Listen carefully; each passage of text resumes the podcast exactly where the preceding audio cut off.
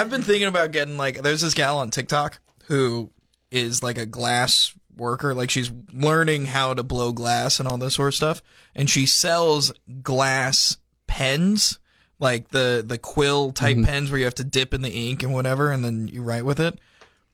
It looks so satisfying. There's a part of me that really wants one of these glass Seen pens to, Yeah.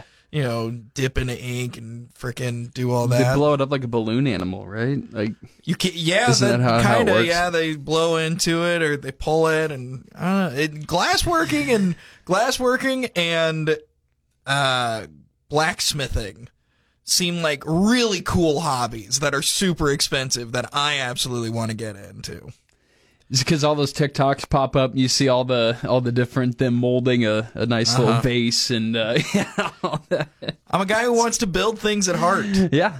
I I got actually we'll talk. This will be how we start. There you I mean, go. we can include this if we want to, but uh, let's get into it. Hey, Cyza and the Stache. We're here. I'm uh, we're mid conversation, but we felt this would be a good time. I'm Austin. Hey. he's Parker. Yeah. Parker, how are you? I'm doing well. I'm doing well this afternoon, this morning, uh, this evening, whenever you're listening Much to better than you were doing yesterday. much, much better. Yes, was not feeling very good yesterday. Um, yeah, yeah. Back at it, better than ever. But uh, but yeah, yeah, we're we're all good. You know, it- you feel always feel really good a couple days after you get sick. Or in my case, Yeah. a day after you get sick, you feel really good for a few days. So we'll see how long I can keep this up. Absolutely. So on the topic of cool things that I see on TikTok that I want to like be able to do Uh-huh. and stuff. So glass blowing, I think that'd be really cool. Yeah, to, well, like, glass take a class. blow. Okay, you gotta, you gotta. d- we, if we're gonna invite people into our conversation, Yeah, we need to explain glass blowing because you just said glass blowing, and then my mind laughed a little bit. So,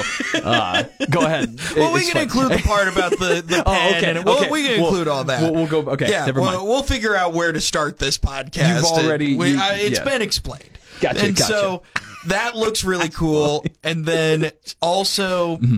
Uh, blacksmithing, like it's legit taking metal, putting it in fire, hammering it, and making Yeah. a knife out of it. That seems super cool. And I have the second half of making a knife for Christmas, we my family does a secret Santa every year and we start by giving a smaller gift that's like, you know, 20, 30 bucks or whatever and you send it to them just as like a hey, it's Christmas time and my secret Santa as my smaller gift this year got me a knife uh, whetstones, like knife sharpening kit Oh yeah, yeah. where yeah. Mm-hmm. like you have to actually dip the, the stone in and you have to hold it and grind it and all that sort of stuff. And I am so excited Yeah. to just sit at home and sharpen all of my knives. It's almost like you're reverting back to the, the 1700s Yes. with your technology. So you, it kind of 100%. feels primal in, in a way. it does. Yeah, yeah. Because I, have like a knife sharpener that, like you just said, on and you pull it through whatever. Yeah, with the little V shaped, and it it's got doesn't the. Hmm. work very well. Like it's not. It doesn't work very well, and so I am. I am convinced that I'm going to get all of my knives just razor Yep. sharp because my knives are dull, and it is partially because my wife thinks that knives are cool to use for DIY projects. Oh yeah, so like uh, yeah, like like cutting Wood. cutting wood. Yeah, Wood. Uh, with, with like a kitchen knife. Or Yeah. like a like a steak knife or Uh-huh. something. My wife, Yes, we, good. we had Not a good. we had a bread knife, and we still have it. I don't know why we still have it, but she was putting up uh, wooden dowels Mm-hmm. f- to use in our uh, uh, um, closet, and she cut it at Home Depot like a quarter of an inch too long.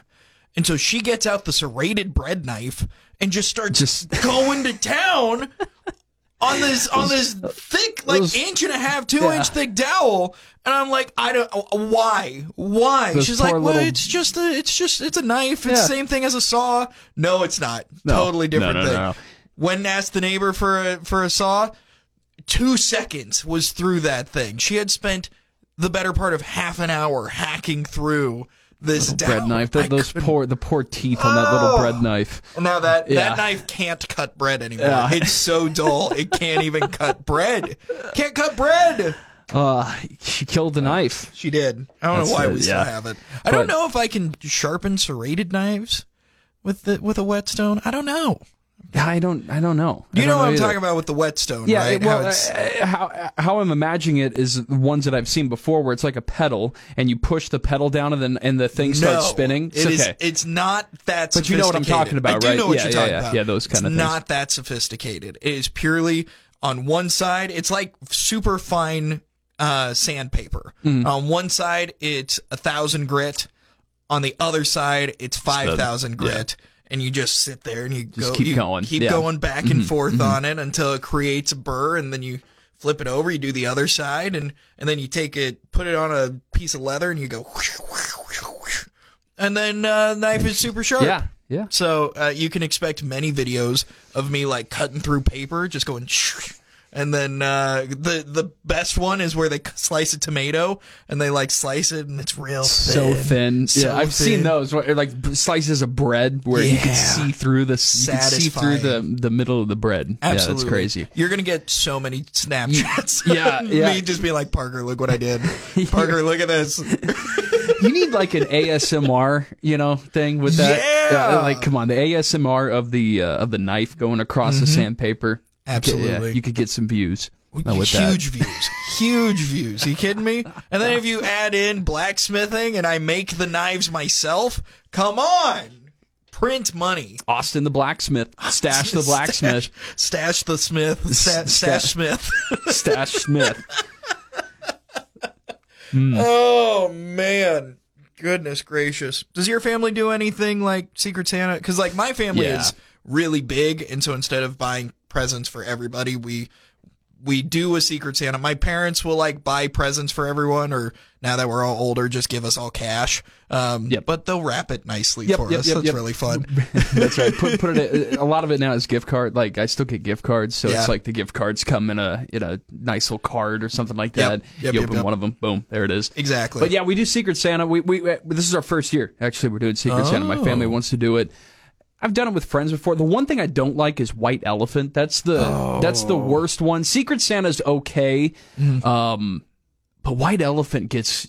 I don't know. So Feelings get hurt. yeah. Feelings get hurt in White White, Ele- Elephant, and that's so the one that I can't do. What's the difference between so white elephant is the one where like you bring in just a some from home or like the I can never remember because there's two. There's one where like you buy a present and it could be for anybody, Yeah. and then like you, you one person draws a number, their number one, they pick, and then whoever then comes next can either steal that one Yeah. or they can pick another present. Yep, yep. Is that white elephant? Yeah, that's white elephant. That's white elephant. That's white elephant. That I we've done that before with a group of friends. That it just It's uh, stupid. Not good. Secret Santa though's okay, um, but uh, it could also be awkward too. You know, you you draw that name out of a hat, and you're just like, oh man, I don't know what to get this person. Um, best thing ever is my family and now my wife's family. We do Secret Santa through a website called Elfster, and you sign up. You know, you sign up with your email, whatever, and then in it you can go in and create a wish list that everyone can see.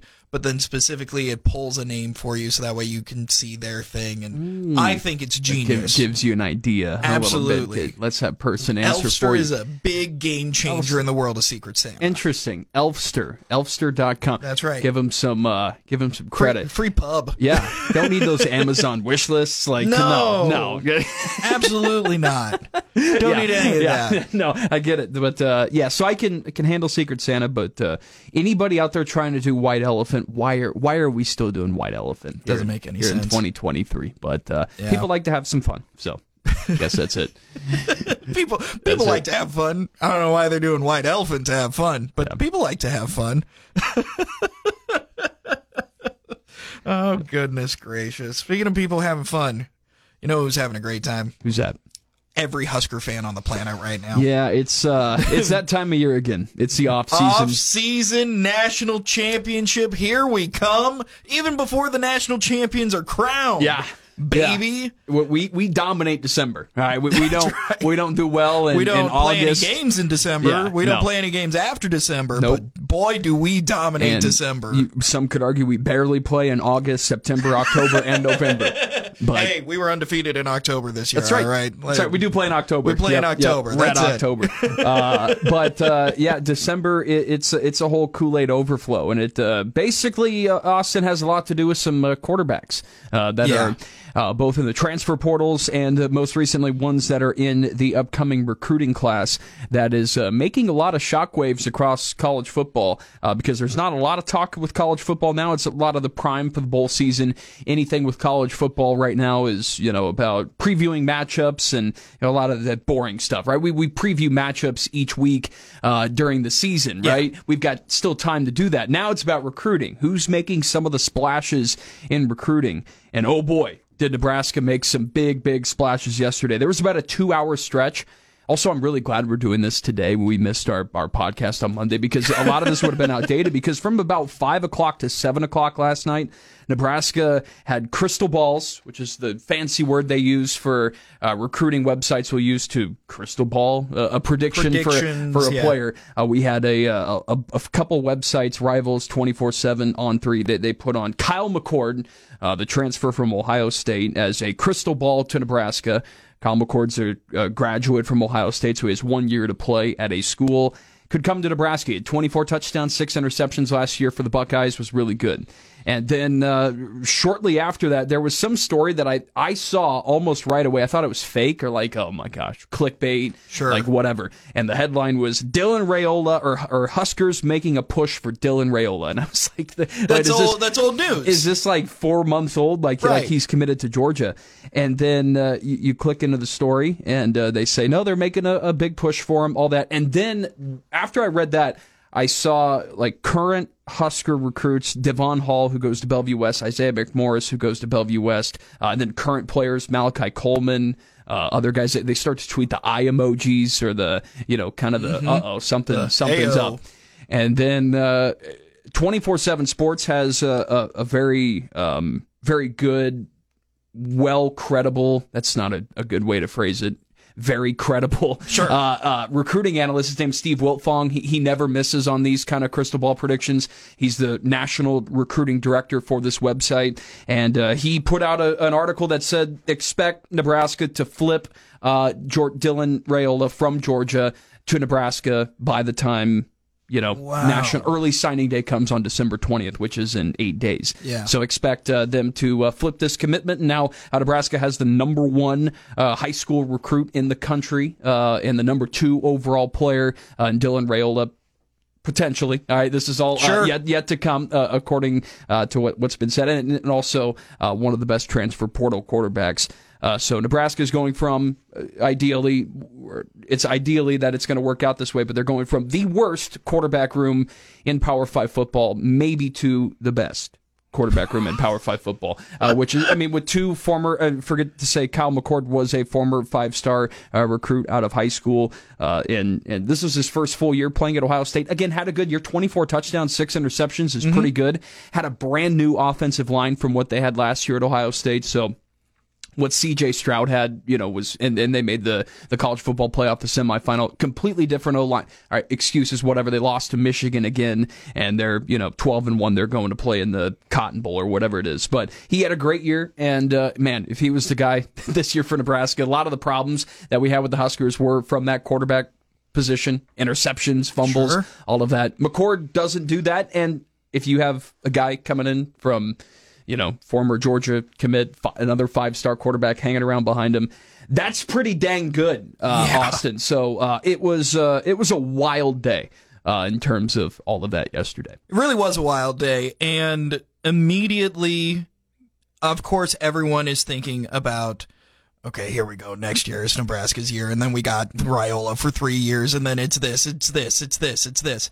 I have been burned by Yeah. my Kool Aid for years now. You see how I was trying to be reserved while I was talking. I mean, You I- were. was- You were trying like, really hard to be knows? reserved. Who knows? I, I but but What are what right. are immediate immediate red flags for me include things like the fact that this guy from Ohio State didn't put up these crazy numbers like we have seen from Ohio State quarterbacks in the past. yeah, yep. Like uh, when you think of Ohio State quarterbacks, you think of guys that are lighting up the stat sheet. Mm-hmm. He didn't do that. He's passable. He clearly is a good managing quarterback, which is something that Nebraska didn't have, right? So if he does end up coming to Nebraska, which sounds likely that he will, that is an improvement, Mm-hmm. but is it a big enough improvement to jump Nebraska into a national conversation? I don't know. It seems like it's it's at this. least uh it's at least a bowl game Yep. type of change. Yeah, no, 100% that. Like, look, Kyle McCord is the quarterback here. We're going to make a bowl game next season. That- Whoa! Mark it. what- What's today? December 12th, Yeah. 2023. 12, if 12, he, if, he, if he is a 12 game starter at quarterback for Nebraska next season, Uh-huh. we're going to a bowl game. Wow. And if we don't, you can close this football program down. It's it's over. It's over. Uh, here Never Nebraska. play another So- snap again. Turn Memorial Stadium into a museum. Yes, do it. Yeah, yeah. Uh, Just have reruns of the 95, 97 football seasons on there, and that we'll just call it good. Every Saturday here in, in Lincoln and in uh, in Nebraska, we could just watch reruns of the 90s. That'll be our ne- if if uh, we don't make a bowl game next year. If Kyle McCord Right. is our starting quarterback for 12 games, and I say that because he gets hurt, and maybe rail the thing doesn't happen, and then we we're stuck with Chubba for like you know eight games, and you know, we well, end but up. that raises a really interesting question. Now there are three quarterbacks at Nebraska with starting experience. Don't forget, by the way, Daniel Kaelin, and, and there was a report about this yesterday. He's the Sure. Bellevue West current quarterback commit to Nebraska, Mm-hmm. and Nebraska is still going to honor his commitment for, for next Mm-hmm. year's class. So they, they could be taking Daniel Kaelin and Dylan Raiola, and then you were just about to, to get to that, but, you know, Kyle McCord comes in. There's three quarterbacks. Chubba and Heinrich are still on the roster. Uh-huh. Jeff Sims officially in the transfer portal. Right. Good riddance, sir. Um, Thanks and- for your time. yeah, You're a thank you. wonderful teammate. you. We Yes. appreciated everything you did. Get the f- out. Yes. Damn it. Market 1709. Oh, I was trying so hard. GTFO uh, says the Stache. And so, th- so, but right there, you know, with Jeff Sims out, those those are five quarterbacks uh, next year in, in that quarterback room, which is, uh, uh, I mean, all of those guys are. Uh, Maybe not Daniel Kaelin yet. He's a he's a freshman, but Dylan Raiola could go anywhere and start as a true freshman. When you're the number two overall quarterback commit in the country, you're gonna go to a school like like you know like he was gonna go to Georgia, probably to sit behind a year and then enter in his second season. Then he leads Georgia for two years and then goes to the NFL. Those are the kind of general rises that you see with these type of top Right. two quarter top three quarterback commits as Raiola is. Uh, but you know, and who knows? Maybe he's he's planning on if he does come to Nebraska. I, I hate you know. I hate doing all this if if if, but uh, assuming he does, like like everybody is predicting, does he want to start right away? Does he want to get playing time right away, or is uh is it is he kind of know it's going to be Kyle McCord? Like like the whole thing I'm trying to get to here is Matt Rhule is going to have some decisions now at the quarterback spot, but he has a lot of areas that are exciting and uh, I think winnable uh, for Nebraska in the future. no Definitely better options Y- than he had yes. all this year. And that's saying, you know, Heinrich Haarberg did fine, but what was our biggest complaint all year? Mm-hmm. He wasn't actually a quarterback. Uh, He wasn't even really a running back. He was more of a tight end that got the ball first. yep, yep. And You I think it showed you. I, and the more out we get from the season, the more it's like Nebraska came in here and really revamped their offense. It was Mm-hmm. totally different than what you saw a year, the last few years under Scott Frost. And Heinrich and Chubba came in here, learned under a, a certain type of offense. So when they revamped it, oftentimes the hardest position to try to catch up to a revamped offense is the quarterback. And so those guys were kind of at, uh, it seemed like a couple steps back where everybody else was maybe a couple steps forward. Now that's a total generalization and not, that didn't happen like every play. But I think if you look at it fully, it was that, uh, you know, it, it- it's tough to do that in the first year, especially when quarterbacks have been working with a certain type of system uh, for a long time. And that's what Nebraska had to do. And it took, uh, you know, Heinrich, it worked out well because he won five, Heinrich went five and one as a starting quarterback, which is still ridiculous to say that we didn't make a bowl game this year. But, um, you know, yeah, it, it's, uh, it, it was probably pretty tough. It was a tough year for them. They have a really good situation going in. If, if this is how it works out for the Big Red this year. Nebraska does have a really good situation moving forward Yep. if all of the pieces fall into place, Now- which, you know, would anything can happen. This is college football. And, you know, Matt Rhule has even talked about the fact that if you want to get a top end quarterback off the transfer portal, it's going to cost you a million, two million dollars. That, that, that clip went viral Yep. uh, not too long ago. And so the fact that Nebraska seemingly is not only seemingly not only getting a high end quarterback like McCord is, Nebraska is also picking up possibly a wide receiver from Ohio Yeah. State. He they're also possibly picking up uh, a defensive end from Florida Mm-hmm. and a running back from Florida as well. Yep. In Trevor Etienne and Princely, I'm gonna screw this name up. Uman That's it. That wasn't Absolutely. it. That was just my best best attempt as well. So uh, yeah, Princely Umanmielen uh, is the brother of Princewill, who is uh, currently on the team. Princewill had a pretty good year. He was uh, a, a freshman um, at at Nebraska this season. Had a good year, got got some snaps, played well. Uh, now his brother Princely was a good starter at Florida, one of their leaders on the defensive line rumors that he's going to come join his brother here at Nebraska. Again, rumors. And then the other one, Julian Fleming, uh, you talked about the uh, wide receiver. So he was the wide receiver with Kyle McCord uh, at Ohio State. Uh, also, another former five star wide receiver coming out of high school. He had 26 catches this season, no touchdowns uh, there, but there were a lot of, I mean, Ohio State had. Um, I'm forgetting one of them, but uh, the obvious one is Marvin Harrison, who required most of the attention there on that offense. So Julian Fleming was kind of down, but this is a guy who would come in and be an immediate impact with Nebraska. So, and they are saying that if McCord comes, Fleming is going to come because they're good friends and they're going to follow each other along with their college careers. So uh, that could happen, and uh, that would be big. Uh, the one that I saw some cold water poured on just a little bit ago actually was Trevor Etienne. He, you may have heard the last name. You definitely have heard the last name. He's been a good player on your fantasy team. Uh, Travis Etienne of of the uh, Jacksonville Jaguars. His brother Trevor was a starting running back for Florida this year. Uh, kind of split uh, the snaps a little bit, but had a good season. And uh, now they're saying he might be like a Florida State or Ohio State uh, transfer. But uh, at least Nebraska's in the conversation there, which is uh, which is good to see. So Nebraska's really opening up the pocketbook Yeah. Mm-hmm. in this year's transfer portal. And as well, they're they're getting serious, which is they are um, getting serious. You, you kind of always had that feeling with the collective here at Nebraska, but Yeah. they're really starting to put their money where their mouth is. They they just bought the Learjet, right? That that Right. that was a story from last week where uh, they ended. I don't know. I'm not going to get into it, but they basically ended a partnership with one aviation company, started a new one, but just they donated a jet to them. Now they get to fly this Learjet like you know 36 hours a year or something like that uh, to go around the country. So that's big, and and yeah, but they're really starting to get serious that you know, college football is changing.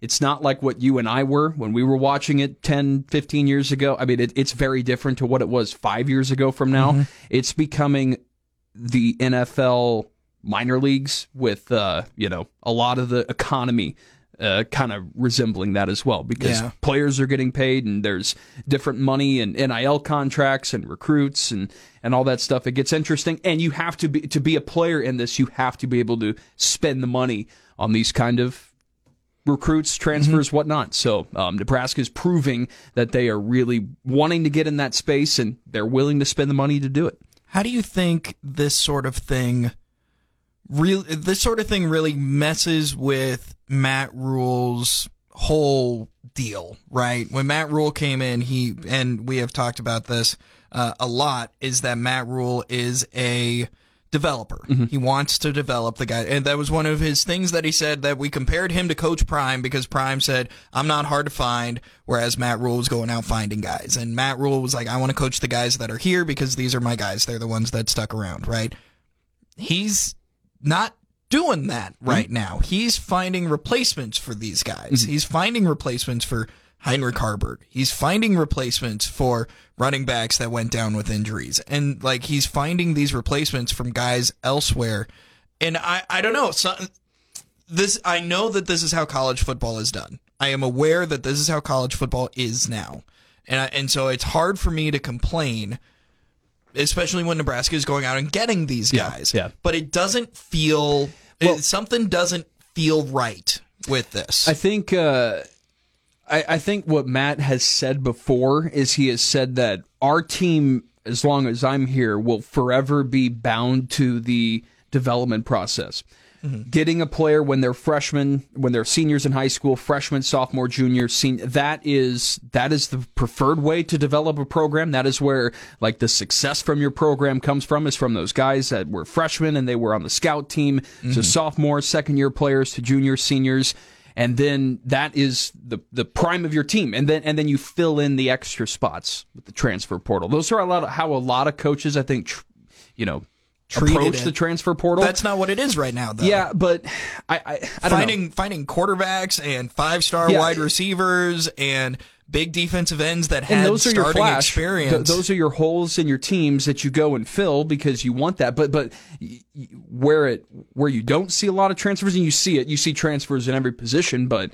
You know, the offensive lines, the defensive lines, the linebackers, the, uh, the the the tight ends, the blocking tight ends, the tight ends nobody even cares about. The tight ends that Mm-hmm. are just on the field because they're run blocking. They're out ahead of this star transfer running back that's you know a, uh, or star transfer quarterback Jayden Daniels at LSU who's running a 78 yard touchdown and there's an excellent block by a, a fifth year tight end on the line. Like that's that's where it starts probably with Matt Rhule. So that's the biggest focus. And then again dropping in the pieces where they're necessary because again college football is a changed world. It's so different uh, from from what it was obviously in the past. And you have these uh, you know opportunities to get these new players. So i think you i think the best coaches will start with the developmental process freshman to senior year and then the other ones will uh, you know or and, and then those same coaches will will sprinkle in the rest. Yeah. i don't know if you can Deion might be an outlier, but if Deion thinks he's going to do it all through the transfer portal, good luck. I mean, get, get literally good luck because uh,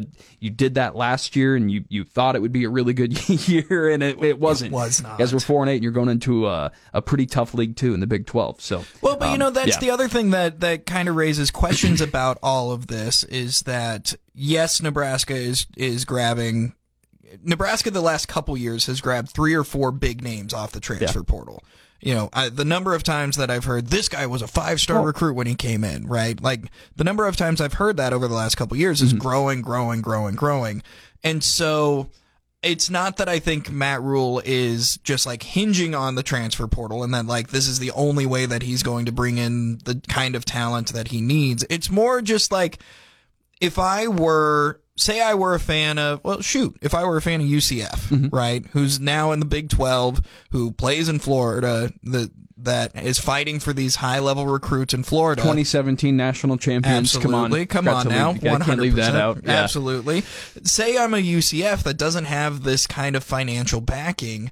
Am I feeling slighted? Am I am I just am I pissed at the situation? Yeah. You know, and it's not because it's very easy for us as Nebraska fans to look at this and see that hey, we have a football team, we have a, a sports uh, it- all of our sports pay for themselves. You know, whether that's football picking up the slack of a of a wrestling team or something like that. But we have a bunch of sports that pay for themselves. We have a sports uh, w- sports is not a net loss at Nebraska. Add on top of it, we have donors and alums and all of these different people that are willing to put more money into the sports programs. Is uh, is Nebraska just paying to win? Is Nebraska just paying enough money to be good? Whereas other schools cannot or I would argue not. that Alabama Alabama didn't buy their way to to success. Like yes, they had they are the product of the previous generation of college football where they needed a coach You're to not- I mean, no, no, technically not. But do they have good donors? Do they have good? they have backing? good Yeah, donors. I think they, they do. You're Yeah, 100 percent right. Yeah. You know, but when I look at like But they didn't win. They didn't get their success on on on I mean, transfers, Right, right. They didn't No, get their no, success No, on it, transfers. it, it was it was pure developmental. Nick Saban is the greatest college football coach of all time. Exactly. Like starting out, and you get you get a freshman here. You get a you get a three star from Tennessee that that nobody really knows or sees, and and then you develop him into a, a, a pro uh, type player. No, that that definitely did happen uh, there with Alabama, but. Yeah. Anyway, And so I Is it- guess that that just all I'm curious does all of the money that flows through Nebraska cheapen and this is this is entirely drinking the Kool-Aid Mm-hmm. and saying that Nebraska is going to turn things around next year. This is entirely saying that Nebraska is bringing in the players that they need to fill the spots to be successful and be in the conversation for a Yeah. conference championship next year, two years down the road, is this cheapening what Nebraska is doing? Is this cheapening college football? Is the amount of money being put in cheap making college football cheap? can make that argument. You can make that. I I, I often wonder if this is uh, if if college football is going to fully break off from college sports, Yeah. like like totally become its it, it. The only thing that has its affiliation with college is just the name that the school is attached to. Sure. And none of the finances run through it. It's all run through companies in, in the cities that, that hold these college football teams.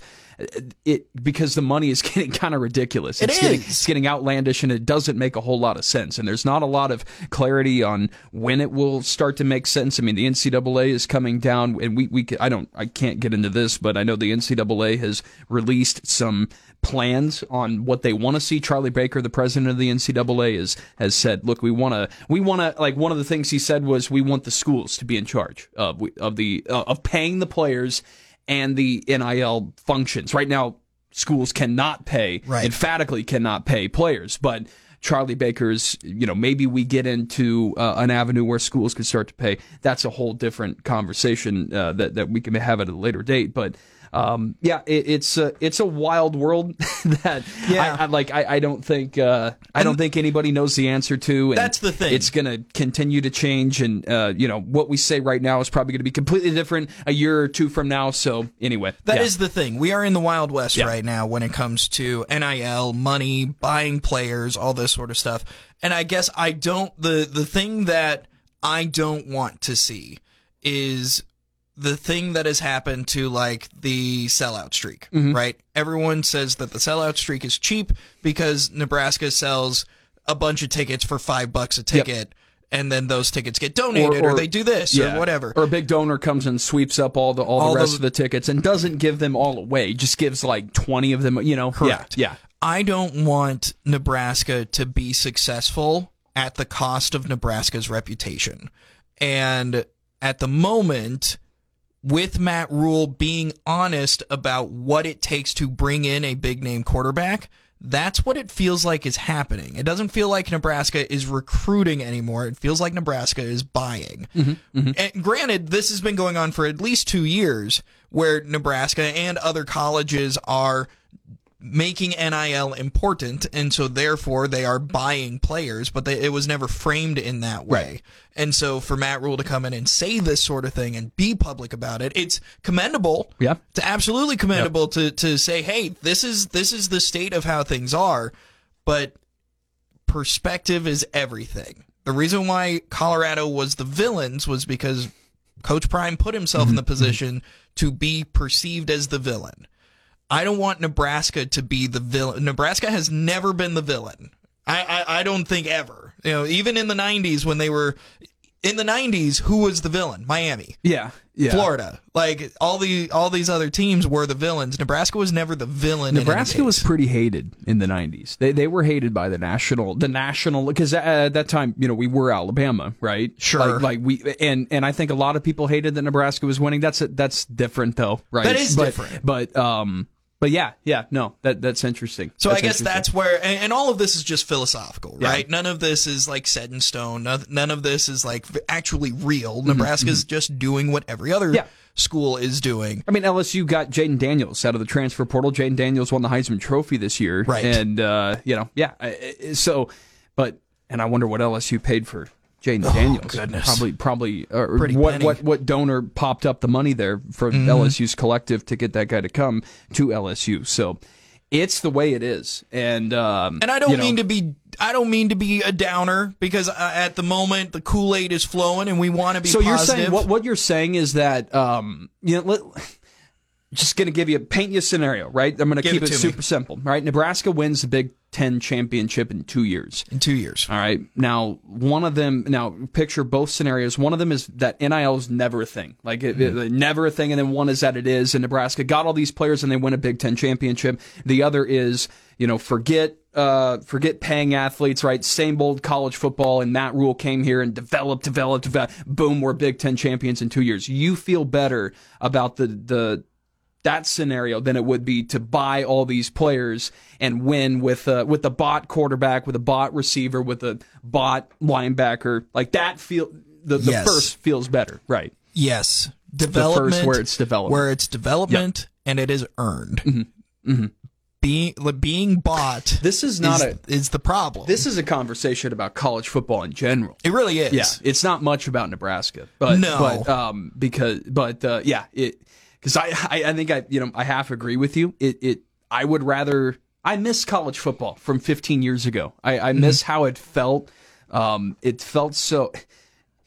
I can't think of a better way Well, to describe it- it, it. felt so amateur, and I and, and I don't mean I mean that. Well, you but know, that's I I, I the, that is kind of the thing about all of this whole conversation is that even though it was pretty well known that and, and players have gone on record and and pre, p- players from the past have gone on record to say that yeah I received a check in the mail it no one I, I I received a, a a bunch of cash that I have no idea where it came yeah, from but from the I '90s. I mean, uh, yeah, uh, yeah, all yeah. this sort of stuff, right? So clearly, paying players is not a new thing, but the perspective was different, and so it was it was this idealist kind of perspective where hard work means good things happen, right? And that's a thing that you could you you could look at at a Tim Tebow or you could look at uh, a Tommie Frazier or whatever, and these kids could have heroes Yeah. that appear to be guys who worked really hard that then made it onto these teams that then helped bring the this team come together. And there was a bunch of people who worked really hard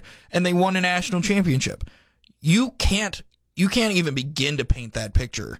You can paint the picture of this guy worked really hard and now he's really wanted but you can't paint this team this picture of like we as a team came together worked really hard mm-hmm. That that No, just you doesn't got exist A, you got a bunch of rentals and it and it You do. and it clicked. Clicked It's for you guys. hey, like, hey, you guys clicked the quickest. Uh, you That's know, it. w- that's it. Right. exactly it. Yeah, And yeah. Mm-hmm. so it's weird. It's it's a it's a that's why my moral compass is really swinging around like crazy Yep. because I know this is what college football is. I know that college Mm-hmm. football is paying for players and bringing in the best guys possible and those who have the most money are going to uh, are going to win right but then there's also the part of me that is a dad of Hank the Tank who one day maybe I hope to put out into the world of sports and I- 2041 recruiting class, right? that's What- right. what is it? Whatever What- it would be. Yeah, yeah, yeah. yeah. And so I and I want to teach him that being a part of a team and leaning on your teammates is so important. And that's not that's not the lesson being shown right now. Mm-hmm. That's It is point. the the point right now is that hey, go out, get as much money as you can, make it to the NFL, continue to make oh, you, money. It doesn't work uh, where you're at right now. Oh, you can oh, go. You, can go, somewhere, else. Mhm. Just head out. Quit Yeah. on your team. Yeah. Right? Yeah. for the benefit of someone else, for the for the benefit of, of you to get more money, quit on your team. Just leave them high and dry. It is what Yep. it is, Yep. and I, I it, that's what ugh, No, it feels I- gross. Yeah, it does. It does. And I, I've Sorry to sorry to pee in the Kool Aid, everybody.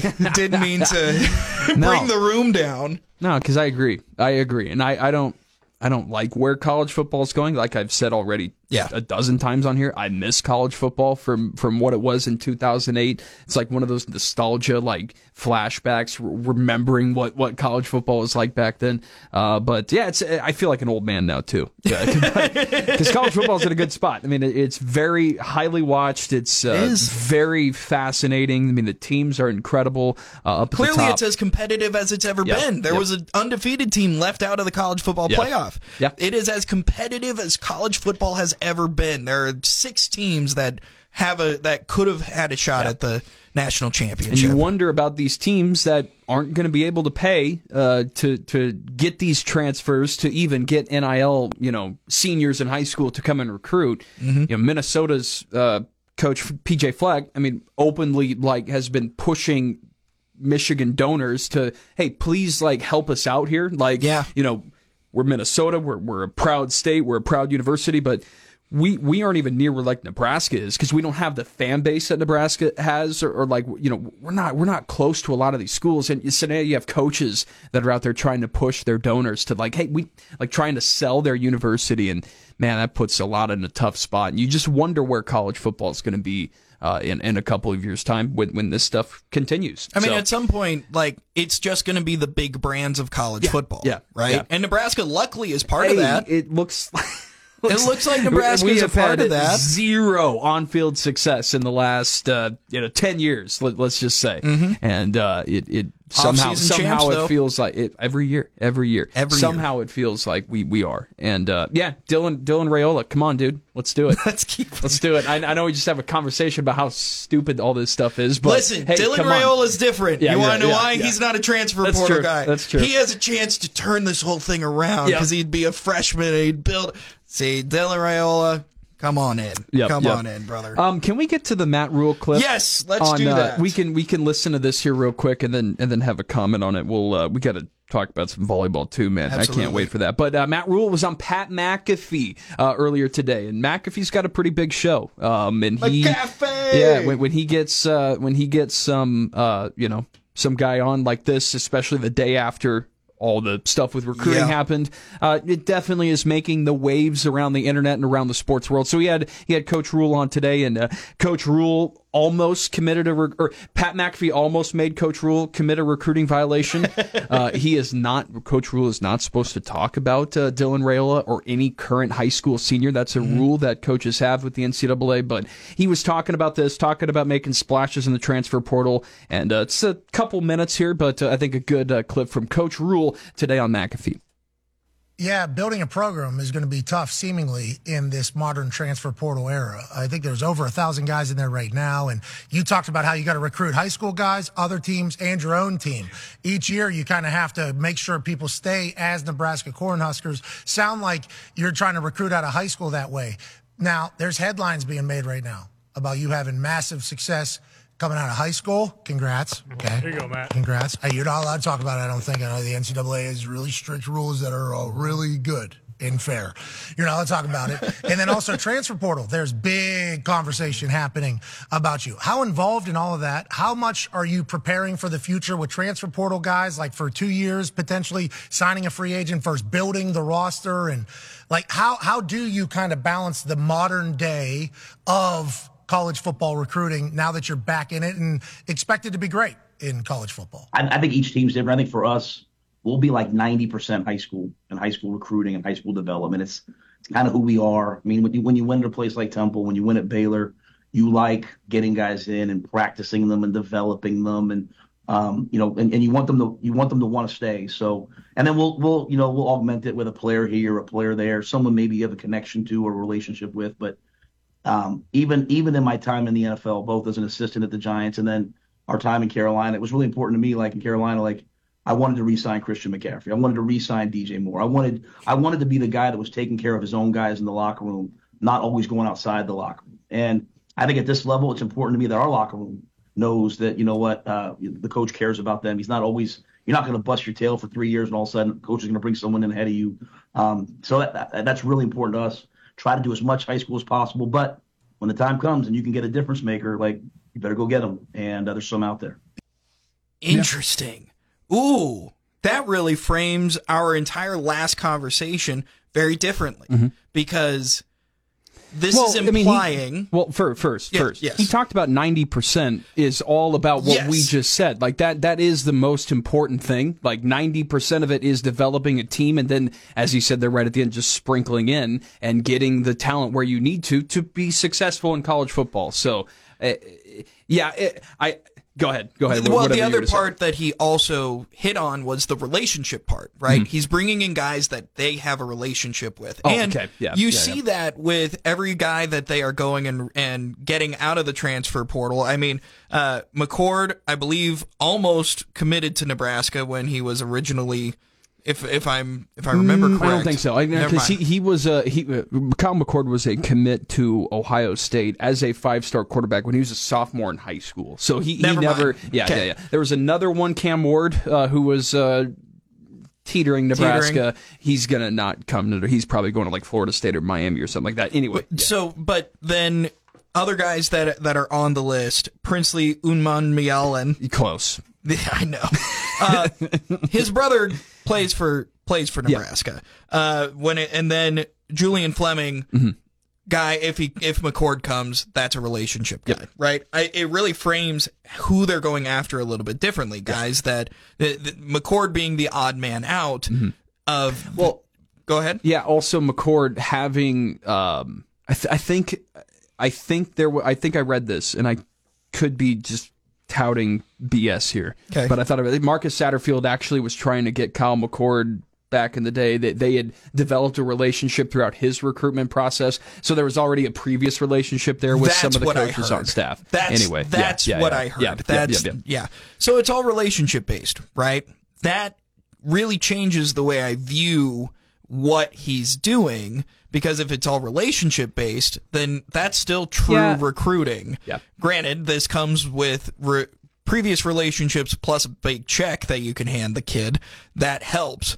But then that also reframes that makes if if this year is the year that Matt Rhule goes and does a bunch of transfer portal stuff and then in the future he doesn't do near as much, then that totally changes the way I look at this situation.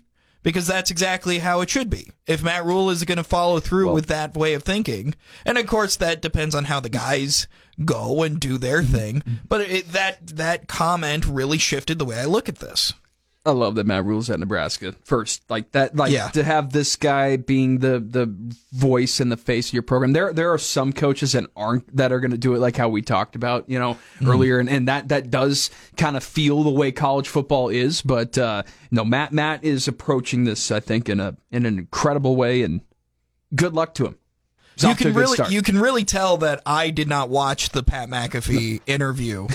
If you go back and listen to this podcast, and were like, immediately, and, and to be fair, it just happened. Like, like Yes. that interview happened. Then we started recording because you were like, "Hey, Rhule's going on McAfee. We should uh, just get a clip here." And that was Yeah. the first clip. And then I, I was like, you know, texting some of my friends who were like, "You watching this?" You know, yeah, good stuff. Uh, but uh, yeah, no, it was it just happened. So love yeah, love mean, what know, Matt Rhule had to say about that, and also I and also that is a big recruiting thing, Mm-hmm. right? Going on the Pat McAfee show, the number I would say uh, arguably the number one sports talk show. is. Yep. Period.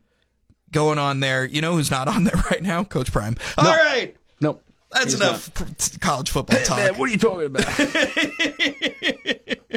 Go Man, I'm sell- recruiting. yeah, come on, come on, Coach Prime. Go sell some more almonds and Yeah. KFC, And please. Aflac commercials. Aflac, that's right. Yeah, some right. insurance. Anyway, Husker volleyball in the Boom, final baby. four. Let's go, baby! Nebraska taking on Pittsburgh on Thursday. Pitt. Texas against Wisconsin in the other side of the final four. Give me, give it to me, give it Yeah. to me, baby. Let's do it. Let's do it. Uh, Nebraska and Pitt.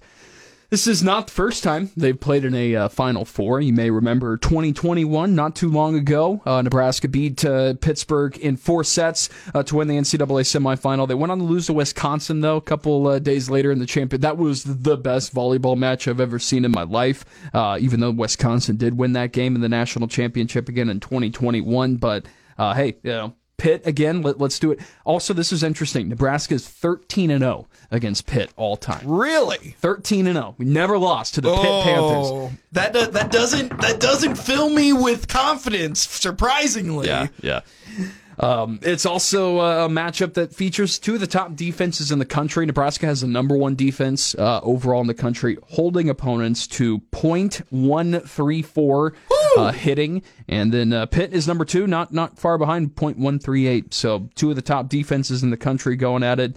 And uh, yeah, Nebraska volleyball back in the Final Four. Do you do you have like expectations for this? I mean, is there is there? I mean, Nebraska, you know, number one overall seed in like a you know in a vacuum you would you would look at this and go well i mean you should win right or Yes. it's it's a complete bust but I don't know this this entire team this season for me, and I and I thought I've said this since day one. I mean, you know, the, when they were going on a run and it was really good, it'd be like, man, it'd be great if we can get to a Final Four or even win a championship with this team. But in, in years past, this would have been like a championship or bust type season because there's seniors and, you know, like players Sure. who haven't won it. These are j- freshmen and sophomores and like one transfer junior, Merritt Beason, who's incredible, but like it doesn't feel like it's like a, a bust. It would, it would suck if Nebraska lost. Like, like it, Nebraska loses, their, it would stink. Then if we lose in the championship, it would stink. But it's almost like, hey, we're the number one overall team here, and and it's like really freaking cool, and it doesn't really matter. Like, I mean, because we're gonna be back here next year because we have the same team. So I don't know. I, I, totally get what you're saying. I totally get what you're saying. Yeah. It would be devastating for Nebraska to lose in Yes. the Final Four. No, no question, no question. But it's like, hey, we'll we'll be here next. Other times we've lost in the Final Four, it's felt like, did we just watch the end of Nebraska volleyball? Like, I mean, is it, it like We definitely are not having that feeling. No, no, no, no. But in in the past, we've lost Final Fours, and I'm Mm-hmm. like, will we ever get back here again? And then it's like, oh no, we have John Cook. Like, yeah, yeah, we have the Vince Lombardi of of volleyball. Uh, so yes, we will. But um, this one, like, yeah, There's no pressure. no, I don't think so. no Even pressure. though in any other circumstance there would be being the number one overall seed, Mm-hmm. having one loss and, and such a big target on your back, but um, I don't know. I feel like that can make these this team play a lot better. Yeah. uh, coming up on Saturday with no pressure, but maybe not. Maybe maybe it's the other way around. But I, I can't wait. Can't wait for Thursday. Can't wait. Yeah, I mean, I can't wait for Thursday. I think that uh, it would be devastating if Nebraska loses. I am not going to go as far as you when it comes to the to the thought process there because Nebraska wants to win right now. These girls, uh, how many back to back national champions have there been in volleyball? Not many. Okay, this isn't wrestling where Iowa and Penn State go back and forth every year. It's not that way. It is truly this is this is a very special team that can be special this year, that can be special next year, and can be special the year after that too. This is this is the kind of team that Nebraska that that is it's Nebraska in 1994 uh, for football. Like it's this is possibly the greatest volleyball team that we have ever seen, and this is possibly not their best season. But if you start putting doubts in their mind that they aren't the best team to ever go on the court, then that's when things can get bad, right? If they can sit back, if they sit back and say, well, it's fine if we lose here because that means we, but it doesn't matter because we've got another year. Mm-hmm. A loss in a big time spotlight like that can hurt the mental Definitely. game so much. That's why I, it is, for me, it has always been win every single game because you're good enough to do it, go and do it. Even though we had the conversation about it's hard to beat a team three times with, with Wisconsin. playing Wisconsin. Playing Wisconsin. Uh, unfortunately, I wanted them to lose uh, Right. to Wisconsin. But you're saying, hey, you, you know, At just the beat end of them the all. day, Beat just them beat them all. Yeah, if there you beat go. them all, there's no Yeah. question. There's no question as to who you are. You are Yeah. Nebraska. You're the best team in the country, right? I like that. I like that. That's the way I can't- look at it. Can't disagree with that. Um, it's just my psyche, my my sports fan psyche won't let me go there. So, uh, yeah, yeah. Every team is uh, it wins or lose. You know, seasons are over uh, Mm-hmm. halfway through a season. Sometimes, uh, in my cases, with with teams that I follow, and you know, if you're uh, if you're an old team and and you bow out and your season's over with, and a in a ch- it's over for you. You know, Mm-hmm. Yeah. throw the team away. No, I'm just kidding. I'm kidding. But um, yeah, it feels like that. Looking forward to it though. Um, gi- yeah, give me Nebraska. Give me Nebraska, Wisconsin. Uh, let's do it. Ooh, you want it. You want the I- I- Badgers. I, want it. I want it. Part of me also thinks it'd be cool to see Tech, Texas won uh, the championship last year. Mm-hmm. Uh, to so to see you know Texas beat Wisconsin, and then you know Nebraska, Texas having Nebraska beat Texas, dethroning the champions, and also beating a team that it's always fun to beat Texas. So Yeah, um, you know uh, I I'd, I'd go for either or, but uh, yeah, it's uh, looking forward to a good weekend. Yeah, absolutely. Going to be a fantastic weekend. Just how great! Take it. Let's take a moment to We'll take a step back. take a take a moment to revere the fact that uh, you know Nebraska volleyball is going to be on ESPN uh, at six o'clock on a Thursday night. Yeah. like that's prime time. Like ESPN's very well watched in the sports world, and to have it at six o'clock on a Thursday night. And then to have the championship game on network TV on ABC on Sunday at two o'clock. I mean, the the, the eyes, like the eyes, the the viewership, the Nielsen ratings that are going to be on that championship volleyball game at two o'clock on Sunday are going to be tremendous. Can't wait to look and see what those are next week, no matter who's in it. But uh, yeah, if Nebraska's in it, I'm sure that'll relay some more eyes. And you have volleyball obviously showing out well on uh, you know with what they're doing. And you uh, we just talked about McAfee uh, Rhule on McAfee today. I mean that's a big thing, and and what Rhule's doing. So hey, we're, you know we're in the middle of the country. We're, we're a lot of people think we're hillbilly central, uh, Nebraska. No, no, we're not. We're a lot- Absolutely not. We're a damn good volleyball team, and uh, That's right. We're trying it. We're trying our best in, in football. We're, that's right. We're, we're trying right. to compete. We're trying to get there. Trying to get there. Yeah. Our basketball team though is terrible. Yeah, yeah. So they, but they did beat Michigan State seventy-seven to seventy. Stopped a two-game losing streak, but good they're back. they're still pretty bad, aren't they? Yeah, well, you know, everybody was saying fire Hoiberg after uh, they lost to Minnesota It after that 17 funny. point comeback. It is funny to say fire Hoiberg after two losses after Yeah. the couple seasons that it's it's great. I mean, I I and I thought the the most recent fire Hoibergs were a little bit ridiculous because it's Mm-hmm. like these guys were eight and zero. You know, they started really well. Mm-hmm. They lost to a good Creighton team, and then you know teams do lose, give up double digit leads in the second half. It's basketball that can happen. Yes. Um, and then people were getting ready to fire Hoiberg, and I was like, guys, I have fired Fred Hoiberg mid-season like three times already in his five-year career, but I wasn't even quite ready to do that. And uh, no, they they had a good bounce back on uh, Sunday against Michigan State, beating them by seven points. Uh, whenever you get Tom Izzo like with his hands in his face, like rubbing his forehead, I love seeing Tom Izzo struggle. it's just the best. It's like it's what I I've never seen the Mona Lisa before, but like watching Tom Izzo like get angry and do Mm-hmm. that is what I imagine revering the Mona Lisa would look like. You know, standing there watching them, it'd be like, wow, yeah, it's inspiring. yeah, exactly.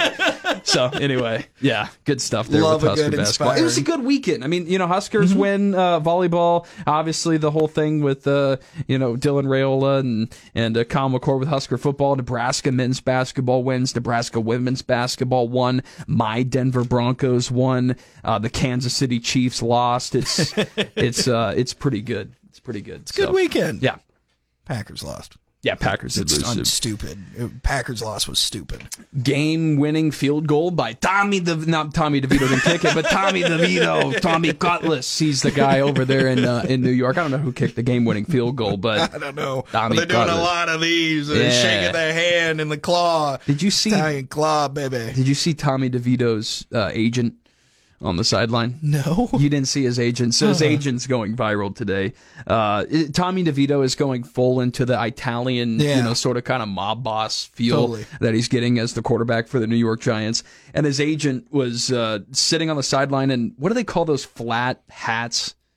You know, oh, those flat yes, with where a little button on the top. Button on. Yes, I know exactly. What do they call you- those? Yeah, yeah. I have no Fedoras, not a fedora. Not a fedora. Okay. Fedora's got one. Got the a flat- brim. okay. It's the, yeah. He's got one of those. He's got a plaid stripe. Is it is it plaid suit, striped suit? Yeah, He's yeah. got plaid suit on. He's got a weird Pin, looking tie. pinstripe suit. He's got a And- weird and tie. He just looks like a mob boss, and he's sitting right by his quarterback, who's warming up on the field. He's just on the phone, like his agent's on the phone. I got, I got to show you the picture. incredible. Uh, when uh, I could, I could find it right now. But I mean, yeah, Tommy DeVito is such an insane story, and uh, his his parents, like his parents, such a thick New Jersey accent, Uh-huh. and they're out there like tailgating before the game, and yeah, that's that's a good the Tommy story. DeVito story is is great. It's just it's a it's a wonderful wonderful story, and I hope Tommy DeVito sticks around in the NFL. Like Gardner Minshew with with Minshew Mania was a really good story in Jacksonville, but like he's playing he's but he's a perennial backup. He's just he's the best backup quarterback in the NFL.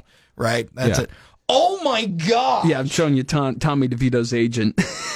Was- Oh my god! This is just a screenshot of the clip. So, so outside of that frame, What is that guy right saying? What's that know. guy? Hey, yo, listen, listen. We got to take care of the trash, all right? Bust his People are putting the the uh, guy from Goodfellas right next to it. it- Hey, pull the trigger, all right? We we got to pull the trigger on the meatballs, all right? We got to do it. Eh. We're not getting Tommy to do a damn You meatball think- commercial. You think, you think Tommy DeVito is going to be doing a damn uh, Charmin Ultra commercial? I don't think so. All right. The only thing that he wipe wipes your ass with that. That's right. The only thing he wipes his ass with is hundred dollar bills. All right. Oh, man. Oh, too good. Too good. Yeah, but uh, Uh, just the perfect like perfect agent player story right there. There, there needs to be a movie of those two someday in the future. Another Jerry Maguire. yeah. Yeah. Speaking of wiping his ass with hundred dollar bills, Shohei Ohtani, Oh man.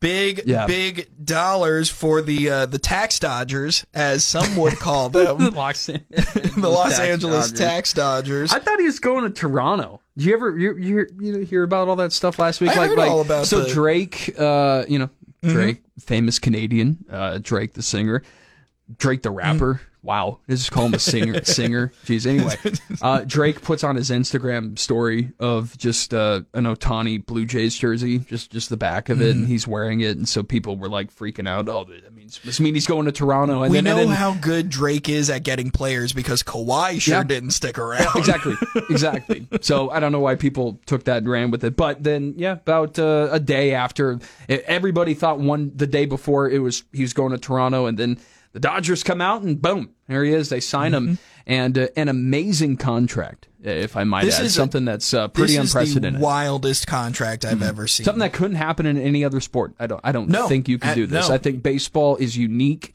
um i can't really explain why but just the way it's, all set up here It really is. It, it's wild. So it's ten years, Yeah. seven hundred million dollars. However, he's in those ten years.